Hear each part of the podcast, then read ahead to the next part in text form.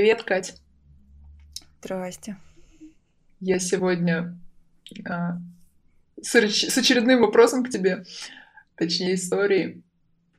А, моей семье предстоит скоро путешествие. Мы полетим на самолете, на большой стальной птице. Я очень люблю летать. И... Ой, я, кстати, тоже. Да. И у меня тут возникли мысли одни. Вот моему сыну почти пять лет. И он сейчас в том возрасте, когда я могу с ним договориться, обсудить что-то. Вообще, прям такой классный возраст начался, мне очень нравится он.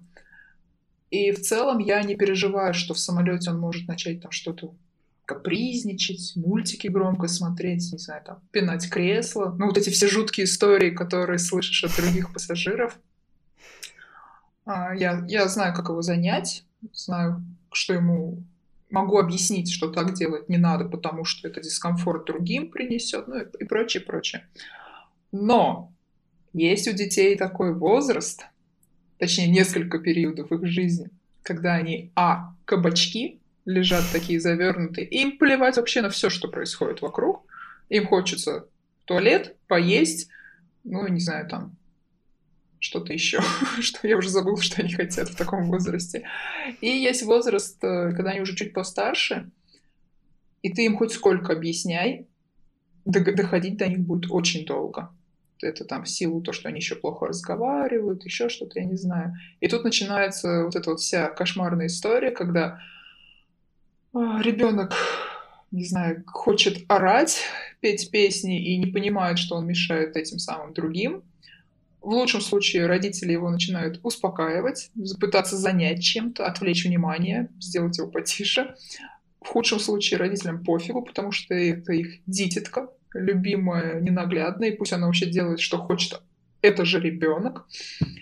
И есть недовольные соседи, которых я прекрасно понимаю, которым предстоит это слушать, а они не хотят это слушать. Они не выбирали это слушать, когда покупали билеты.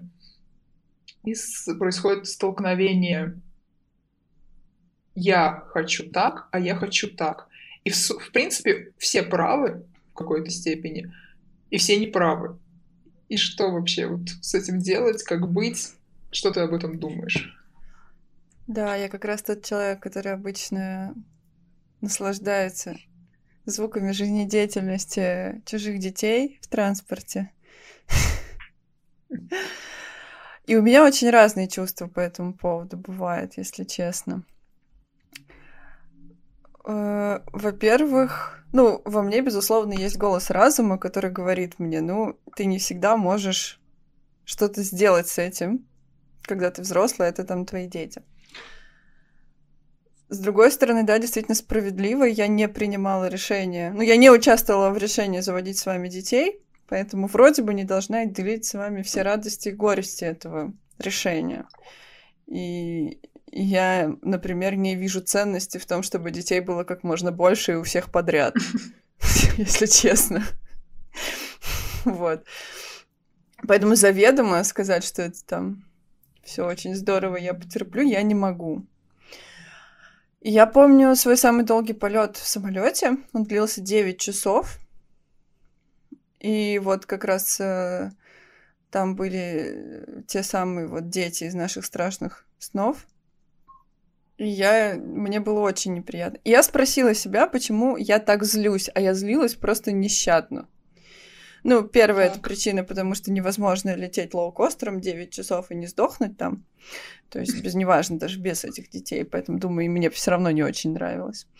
Но если отодвинуть это в сторону, Мои рассуждения привели, привели меня к тому, что мне так неприятно, потому что мне кажется, что никто не на моей стороне. То есть э, я взрослая, э, взрослый человек без детей, то есть я не представляю никакую семью, со мной не летит там муж объелся груш, ну, никто, вот есть я, вот, вот я, так. Что, как что-то целое. И как будто бы вот именно я и могу потерпеть. Ну, типа, всем остальным очень трудно, сложно, у них вообще жизнь как бы. А я как бы могу и потерпеть, не обломаюсь. Типа, здоровая баба, нормально, чё ты? Ну, и я подумала, Понимаю. что, наверное, мне было бы проще провести этот полет, если бы у меня было ощущение, что мы все друг для друга стараемся там, что мне не наплевать на ситуацию, в которой оказались эти люди. Потому что я думаю, что они тоже не кайфуют от ора там или от ну, чего-либо еще. И чтобы я чувствовала, что есть кто-то, кто сопереживает мне и старается минимизировать тот дискомфорт, который я ощущаю. Так что мне кажется, что все дело именно в этом. То есть дети никогда не перестанут плакать. В мире все еще будут порой плохие родители, которые могли бы что-то с этим поделать и не делают. Не обязательно в самом самолете, да, там поезде, в автобусе. Это вообще про границы, про это можно там потом поговорить. То есть они же никуда не денутся, правильно? я Конечно, никуда не да. денусь.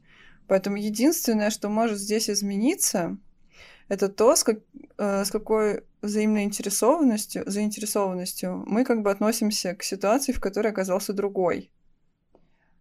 Так что так. это для меня скорее вот об этом, о том, как э, быть трепетным к другому. Мне моя а подруга с маленьким ребенком рассказывала, что у них есть чат, где они обсуждали похожий вопрос, ну, потому что он говорю, он никогда не перестанет быть актуальным. Всегда будут дети, всегда будут люди.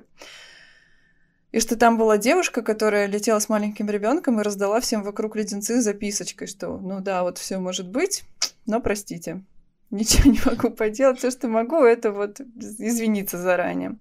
И что есть люди, часть людей, которые поддержали ее и сказали, что ну здорово, это очень мило, да. И есть другая часть э, людей, которые сказали, а что я должна извиняться за своего ребенка? Ну вот, э, вот это типа естественная часть жизни. И мне кажется, что аргумент «это естественная часть жизни» всегда плохо работает. Потому что какать тоже естественная часть жизни. Я не готова сделать это достоянием всех остальных э, пассажиров рейса. Например. А вот аргумент, а. что взаимное внимание, да, что этой, угу. этой девушке не все равно. И она публично это говорит демонстрирует, выражает публично а свою готовность что-то с этим делать. А как, вот, например, ты бы, ну, ответ могла, в ответ могла бы проявить к ней в это внимание? Что бы ты могла бы с своей стороны сделать? Просто ну, не, не раздражаться? Ш... Не шипеть на нее. Я, ну, как бы... а может если... быть... А может быть, знаешь, что ты вот полетишь рейсом, неважно сколько часов, и факт того, что могут быть дети, он всегда есть. Ну, да. есть он 50%, наверное, мне кажется, что либо ребенок рядом, либо не рядом. Блин, меня сегодня ждет ночной рейс, и я теперь прям нервничаю. И я к тому, что, может быть, надо подумать заранее о своем комфорте. Может быть, сто... есть смысл взять беруши, например. Ну, и это будет тоже как такой факт от, от, я согласна. от человека это, без это, детей. Это справедливо.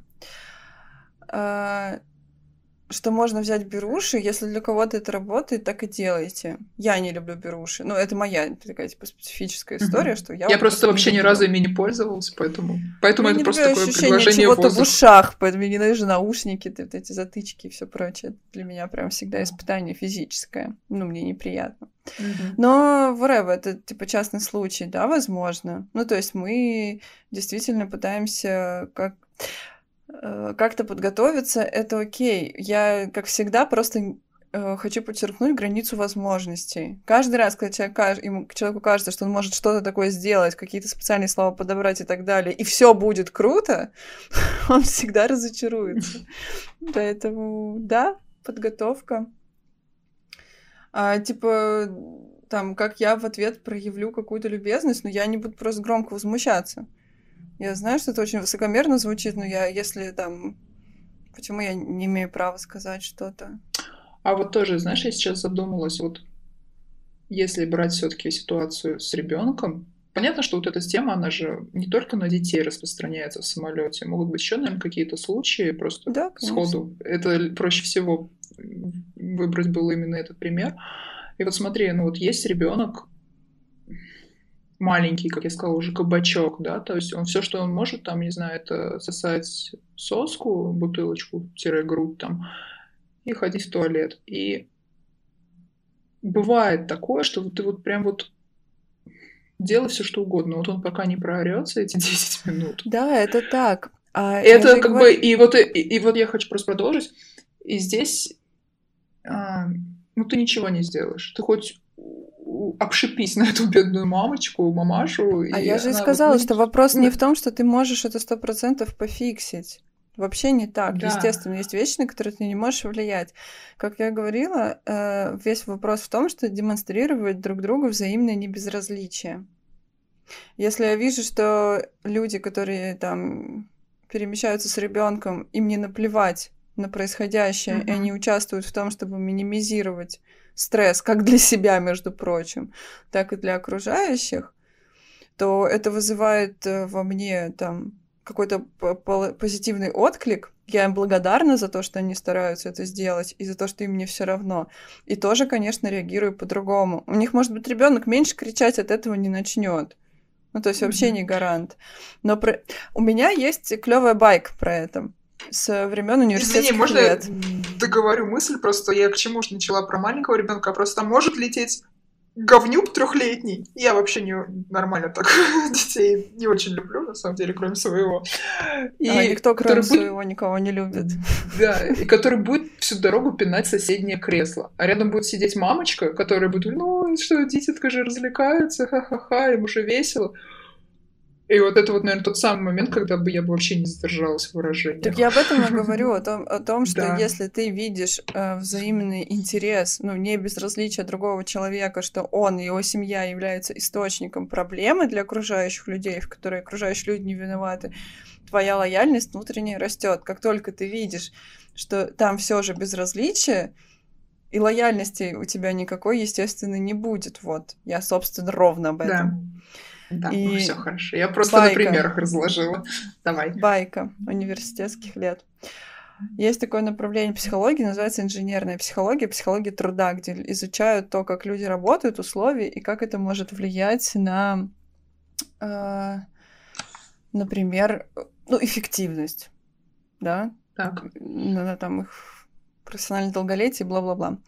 И были первые эксперименты по этому поводу, когда пришли на швейную фабрику и стали изучать, а вот как, если варьировать условия труда, может меняться эффективность. И самый мой любимый вывод из этих исследований заключался в том, что сам факт внимания к людям увеличивал эффективность их работ.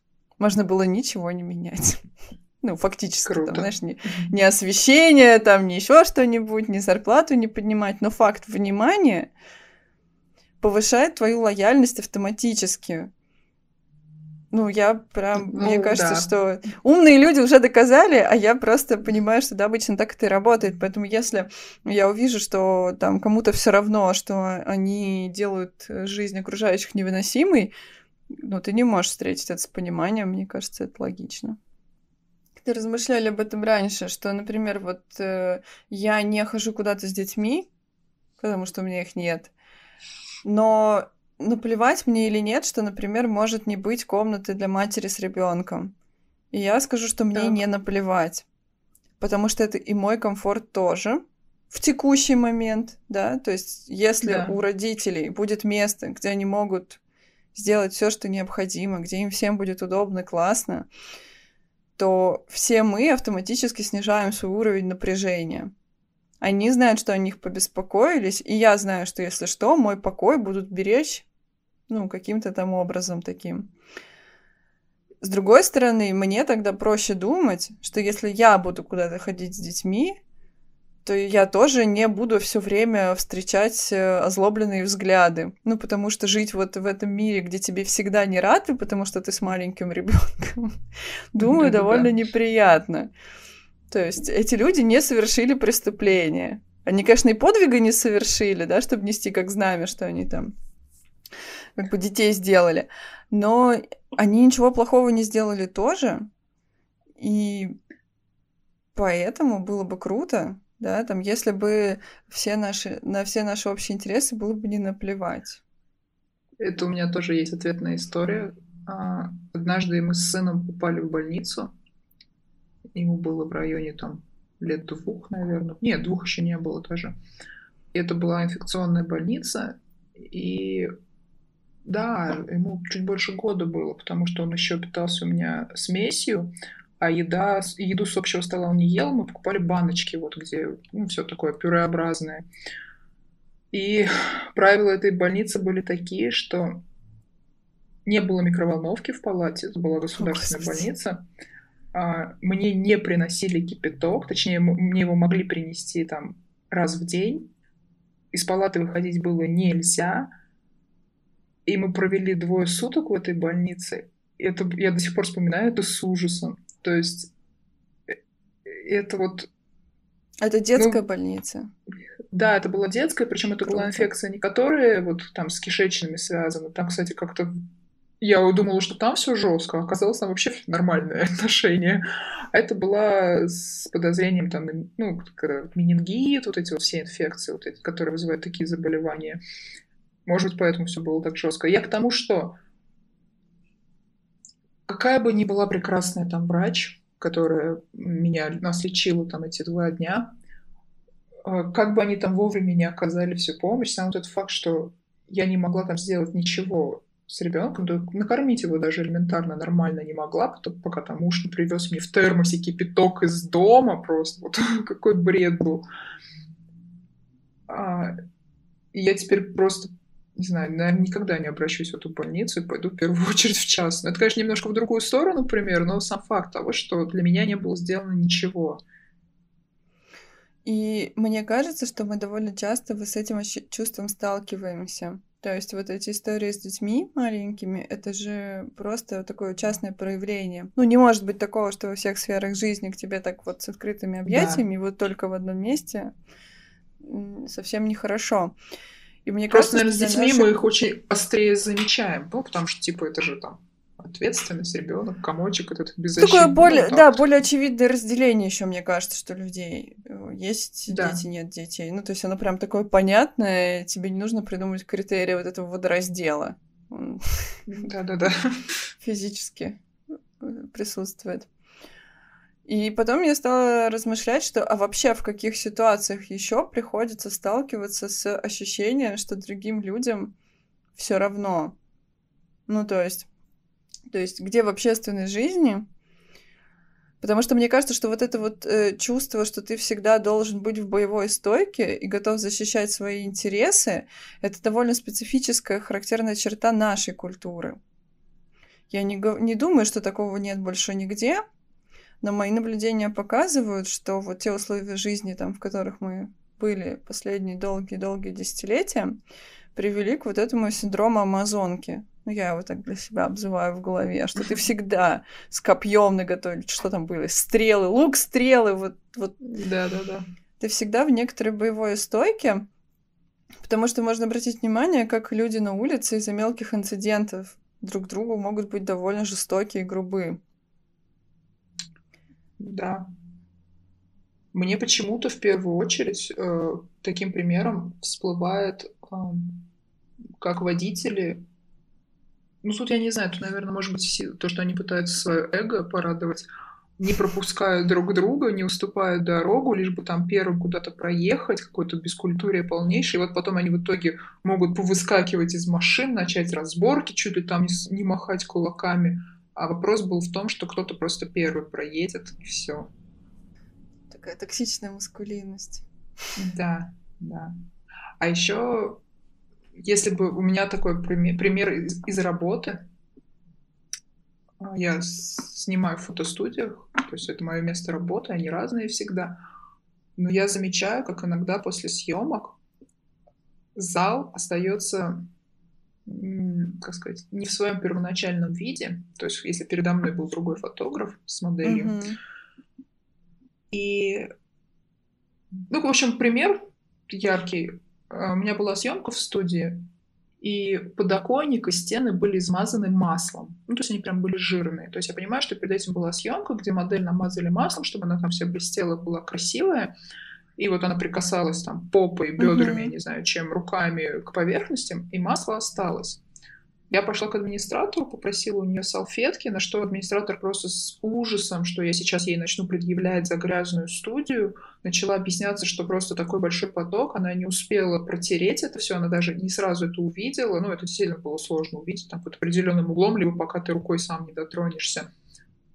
И я как бы наоборот ее пыталась успокоить, что у меня нет никаких претензий к вам. У меня все претензии к предыдущему фотографу и модели. Если вы видите, что вы трогаете жир, жирной жопой, ну, я просто представляю, какая там была съемка, стены, ну подумай о том, чтобы потом за собой эту стену протереть.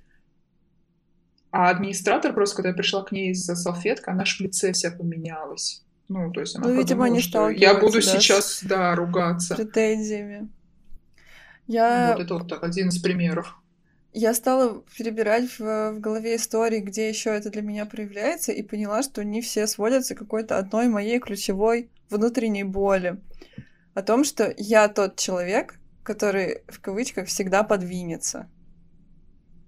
А, да. Ну, то есть, у меня нету там, типа, представителей, отстаивающих мои интересы, ну, потому что у нас у всех нету обычно. Вот в этом и ужас как бы ситуации, и вот э, то парадоксальное разъединение между нами, это вот как бы я, яркое как бы подтверждение. И что раз я ничем не обременена, я не знаю, почему люди свои там семьи и прочее считают бременем, но вот они считают, что они обременены, а я не очень. А, раз у меня такая работа, что я могу более гибко относиться к своему графику, то вот я и подвинусь. Если честно, я с этим сталкиваюсь вообще очень много где, даже в самых неожиданных местах. Довольно часто я сталкиваюсь с этим в спортзале, как ни странно. Я занимаюсь тренерами, я там учусь плавать и, в общем, много чего еще учусь делать. И, казалось бы, уж спортзалы сейчас работают чуть ли не круглосуточно. Но а. у меня была тренерка, у которой, ну, у нее же двое детей и муж. Она занята. Она не может ходить, когда мне удобно. Ой, это очень странно вообще. Ну, то есть... Мне а, кажется, надо было сразу к руководству идти. Ну, да понятно, что я разобралась, как бы меня довольно uh-huh. сложно прижать к стене, но я к тому, что вот постепенно, постепенно тебе никто не говорит так в лицо сразу, что, знаешь, ты и подвинешься. То есть... Э, а вот э, это происходит постепенно. Ты раз идешь на встречу, два идешь на встречу своей вежливостью, и в конечном итоге все приходит к тому, что, ну, у меня же нет жизни, правильно, важной. Ну, что вот важного я делаю? Ну, я поняла. Я, и мне как тоже бы... это все рассказала, и пример сразу в голове всплыл. А, и то есть и с этим действительно можно столкнуться в очень неожиданных местах, где, казалось бы, вот уж вообще последнее место, где ты думаешь, что это вылезет. И мне кажется, что вот грустность ситуации в вот этом взаимном безразличии. То есть это вынуждает, как сказать, это стимулирует и во мне ту самую амазонку, которая достает копье и такая, знаете что? Тот факт, что я не размножаюсь, не делает меня менее важным человеком. Мое репродуктивное право делать то, что я считаю нужным это как история с ребенком в самолете. Никто не будет правильного ответа. Конечно, любой фотограф да. и другой человек, у которого там не офисная, да, не нормированная работа, он тоже будет хотеть какие-то свои выходные дни иметь, там проводить их с семьей или просто спать до обеда, или вообще все что угодно. И тоже в своем праве. Поэтому единственное, что здесь можно делать, это а, и будут всегда люди, которые такие, блин, мы правда не можем в будни. Или мы можем там, ну, в 9. А ты им скажешь, ой, не, в 9 я ребенка спать вкладываю. И все, и как бы ты без клиентов, а не без фотографий. И для того, чтобы этого не происходило, э, как взаимное небезразличие.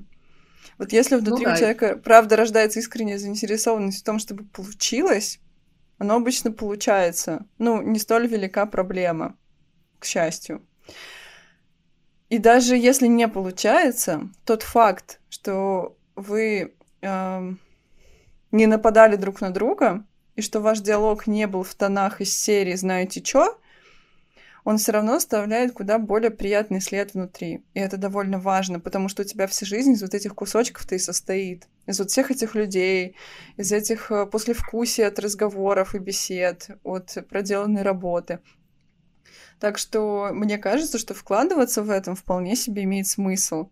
Вкладываться в это не безразличие, даже если ты в итоге не договоришься до идеального варианта какого-то. Но еще очень сложно бывает заставить себя почувствовать небезразличие. Поясни. Мне. Ну, то есть, если я говорю, что это работает, да, что я верю в такой способ, что мы все такие друг на друга посмотрим и подумаем, а как бы сделать так, чтобы всем чтобы мир, хорошо. дружба и жива. Ну да, по возможности там. И я знаю, что далеко не для каждых людей, ну, не для, не для каждого человека, не для каждых ситуаций я могу в себе это чувство взрастить. Оно не обязательно должно возникнуть как розовая сладкая вата, потому что я не такая легкая и воздушная. То есть внутри меня это какими-то логическими и нравственными конструкциями регулируется. Это не всегда такая простая, приятная дорога. Мгм. А, Но даже мои вот эти вот внутренние логические рельсы, по которым обычно едет, как бы едет мое чувство, чтобы оформиться, но все равно не всегда срабатывает. Потому что иногда трудно, трудно отставить в сторону вот это чувство, что ты должен вот срочно вообще во что бы ты ни стал обороняться. У меня была просто недавно такая история, я ее вообще для себя не поняла. Ну, то есть я себя в ней не поняла. Я относила в, ателье, э, в ателье брюки, мне нужно было сделать там существенную мелочь, и я знала, что Мгм. женщина, которая принимает у меня эти брюки, называет цену гораздо выше, чем, ну, стоит. Не настолько я не умею шить, чтобы не понимать, о чем речь. Но я очень торопилась, и мне не хотелось бежать куда-то еще, и я согласилась на ее условия. Но потом внутри меня такое кипело, я им потом такие рожи в этом ателье корчила. Вот, вот казалось бы, ну, во-первых, это мелочь. Во-вторых, если бы, ну, сильно бы мне там чего-то не нравилось, я бы на пороге бы, наверное, как-то должна была это озвучить. Если я на что-то согласилась, очевидно, я готова была на это согласиться. И вот я Здесь, к ним не, не могу испытать лояльности. То есть я потом пыталась вот подумать, а как вот может ли внутри меня это чувство оформиться, когда я с теми, ну, М, товары, услуги, в общем, это всегда какой-то может возникнуть ситуация, что надо что-то обсудить, о чем-то договориться, пойти на встречу. И вот я поняла, что после там вот этой моей первой встречи с дамой в ателье я ну не могу просто.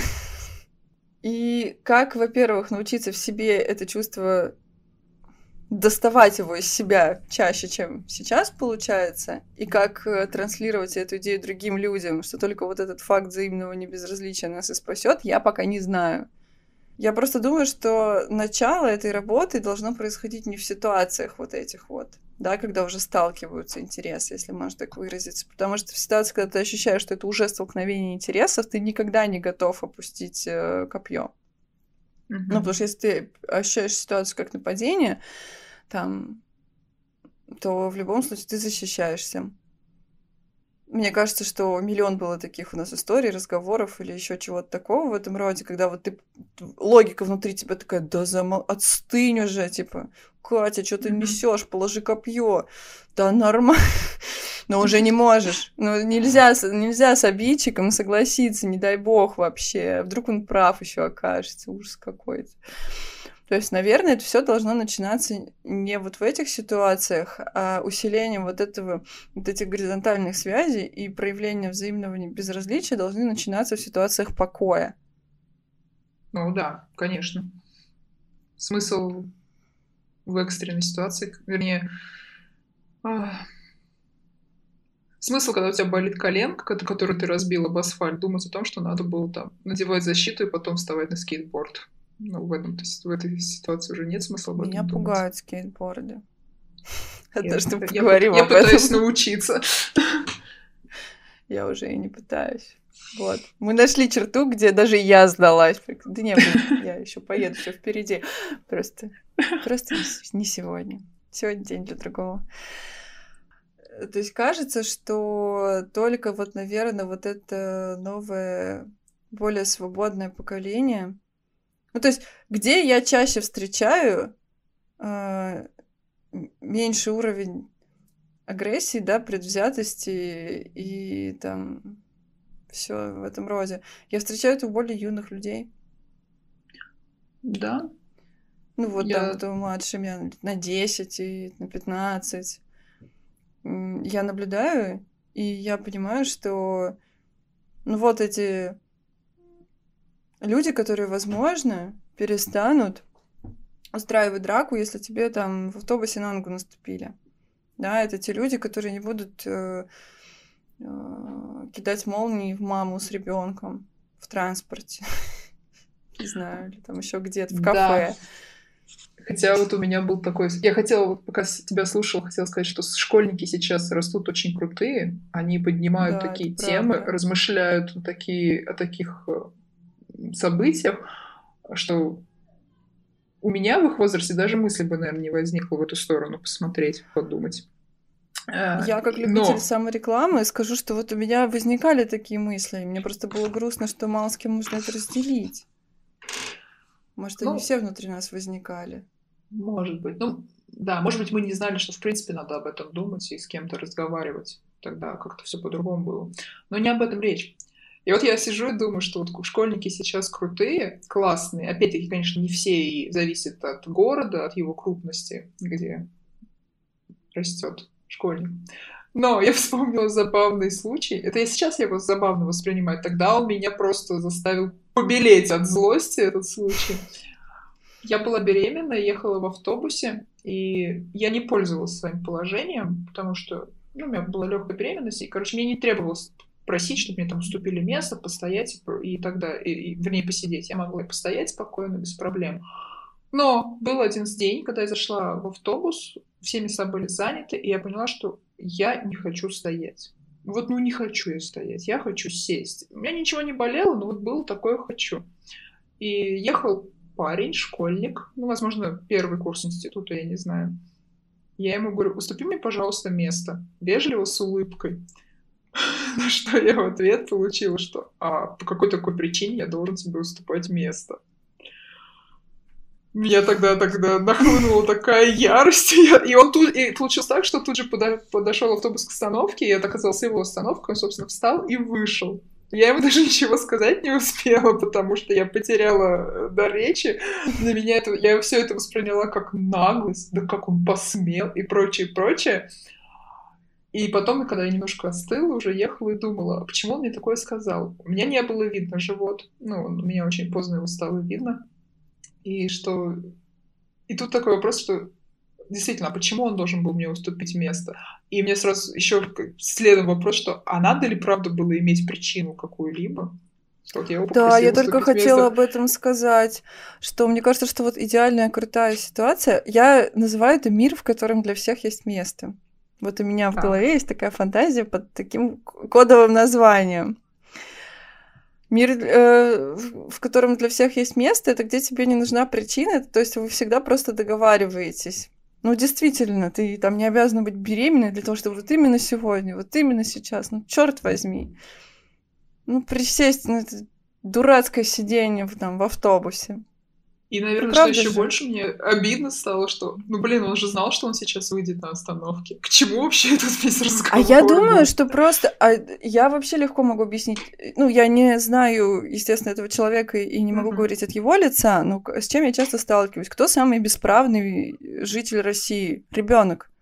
Ребенок, подросток. Его тыкает вот каждый, кому не лень, рассказывает, как жить, что есть, что э, э надевать, э, о чем думать. Гулять где гулять, до скольки, что говорить, а что не стоит говорить. И вот у него есть свое маленькое пространство, в котором вот да, пространство решений, в котором он волен что-то... Может, у человека тоже заколебали. Целый день ему какая-нибудь училка рассказывала, как нынче жить надо. А, и он такой, да идите в жопу. Ну да, скорее всего, так и было все. Ну, я надеюсь, что так было. Ну, то есть э, это просто как э, один из вариантов интерпретации. То есть понятно, что а может он просто дурацкий хам и вообще тоже может да. быть. Э, и поэтому вот мой идеальный мир, да, где тебе не нужно ничего, вот там, не, не нужно быть обязательно беременным, старым или каким-то еще, где вам просто так клево порой сделать друг другу маленькую приятность, что а чё бы и нет. Ну вот почему бы и нет. Вообще без проблем. Ну, то есть, вот и было бы классно оказаться в этом мире, где меня могут легко попросить, а я легко могу отказать или согласиться, это очень важно. Угу. Потому что я тоже могу быть тем человеком, которому вот именно сегодня, вот именно сейчас. нужно сесть на это чертово сиденье автобуса. Ну, может такое быть. И вот меня да, говорят, просто стать, я такая, блин, сейчас сдохну, ребят, число. То есть э, такое э, безопасное пространство для обсуждения, для того, чтобы договориться даже о мелочи. Вот, наверное, о чем я мечтаю, о том, чтобы такое пространство было. И тогда мы в нем, э, тогда у нас внутри растет чувство, да, крепнет, что мы больше mm-hmm. регулируем вокруг себя, что нам действительно не все равно на то, как другой проходит свой жизненный путь. Потому что меня поражает именно вот эта жестокость, с которой мы откликаемся на очень, правда, естественные вещи. И в данном случае говорю естественно не как вот я вначале такая, ой, ну как, это тоже естественно, mm-hmm. а в том смысле, что тривиальные, те, через которые да. мы все равно все проходим. Ну, то есть все равно практически мы все через них проходим. А раз это какой-то смежный опыт, знакомый, близкий, понятный, то что же он такую вызывает просто ненависть? Это иногда что-то, что граничит действительно с ненавистью. Э, чем больше я наблюдаю за какими-то своими внутренними психологическими феноменами и таковыми же у других людей, и за какими-то социальными явлениями, я понимаю, насколько много э, конструируется, конституируется, не побоюсь этого слова, вот этим чувством напряжения и тревоги. И это меня прям... Я не могу сказать, что расстраивает. Мне очень интересно. Мы офигенски интересно устроены. Но как бесит иногда. Думаешь, ну а можно что-нибудь еще? Может быть, наоборот, а можно что-нибудь убрать просто? Вот, можно, да, как-то вот, ну, там сбавить, может, там где-то есть, подкрутить что-то можно. Рычажок. Рычажочек там какой-нибудь. А фишка в том, что нифига, там вот и реально, я представляю себе это как тумблер такой вот, просто вкл и выкл. Вот там нету никаких промежуточных состояний. Ты либо выгорел уже, у тебя все нервные клетки сгорели к херам, и ты такой, ну, теперь не важно. Либо ты все время как оголенный нерв, и как-то без промежуточных состояний почему-то. мы пессимистично настроены. Сегодня прям, да, прям вообще как-то все а может быть это, А может быть это не пессимизм, может это вполне реалистичное отражение действительности, что не в смысле, что ничего нельзя изменить. Скорее всего, это поменяется, и мне кажется, я там наблюдаю предвестники того, но так не скоро, и не среди тех людей, с которыми я чаще всего сталкиваюсь в жизни. Может быть, это как раз довольно реалистичная картина. На самом деле, кроме вот этого размышления о том, что в теории могло бы помочь, и о том, mm-hmm. как здорово было бы начинать э, это де- делать все, все эти классные шаги не в момент э, критической ситуации, а раньше, э, наверное, возникает закономерный вопрос, а что делать вот сейчас с тем вот этим чувством, что никто не на твоей стороне? Потому что, мне кажется, оно подспудно всегда внутри нас где-то есть. Мне кажется, довольно мало ну, людей да. живут с ощущением, что у них есть комьюнити, которое готово представлять их интересы, в случае чего. Ну да, и ты пока даже, как мы выяснили, что, допустим, более младшее поколение, возможно, будет выстраивать а, ну, мне, по крайней мере, Но, новые реалии, верить. да, скажем так. Но ты-то все равно продолжишь жить. Вот да испип... Э, как сказать, брызгая ядом в этих ситуациях. И, возможно, то есть они будут, простыми словами, они будут пытаться нести добро, сами того не осознавая, возможно. А мы тут такие с минусом старперы, которые будут пытаться, но у них не очень будет получаться, они все равно будут кидаться на отца детей в самолете, ну, образно. И то есть все равно с нашей стороны тоже что-то что надо предпринимать, пытаться. Мне кажется, что вот это первое, что ты внутри себя должен зафиксировать, это если, если такое чувство. Потому что, несмотря на мой там развитый навык наблюдения за собой, я не в первую же секунду, например, подловила, что слишком это чувство увеличилось, там усилилось и окрепло внутри меня, что никто не на моей стороне. То есть э, мне от него было плохо, оно мне очень мешало.